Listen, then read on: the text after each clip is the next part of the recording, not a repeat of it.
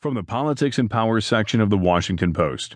A self assured performance by Clinton in Democratic presidential debate by Karen Tumulty. Frontrunner Hillary Rodham Clinton dominated the debate stage Tuesday night. Her experience and self assurance in a setting where she has found herself dozens of times put her in command as she and her four lesser known rivals for the Democratic nomination stood side by side for the first time. In several exchanges, she managed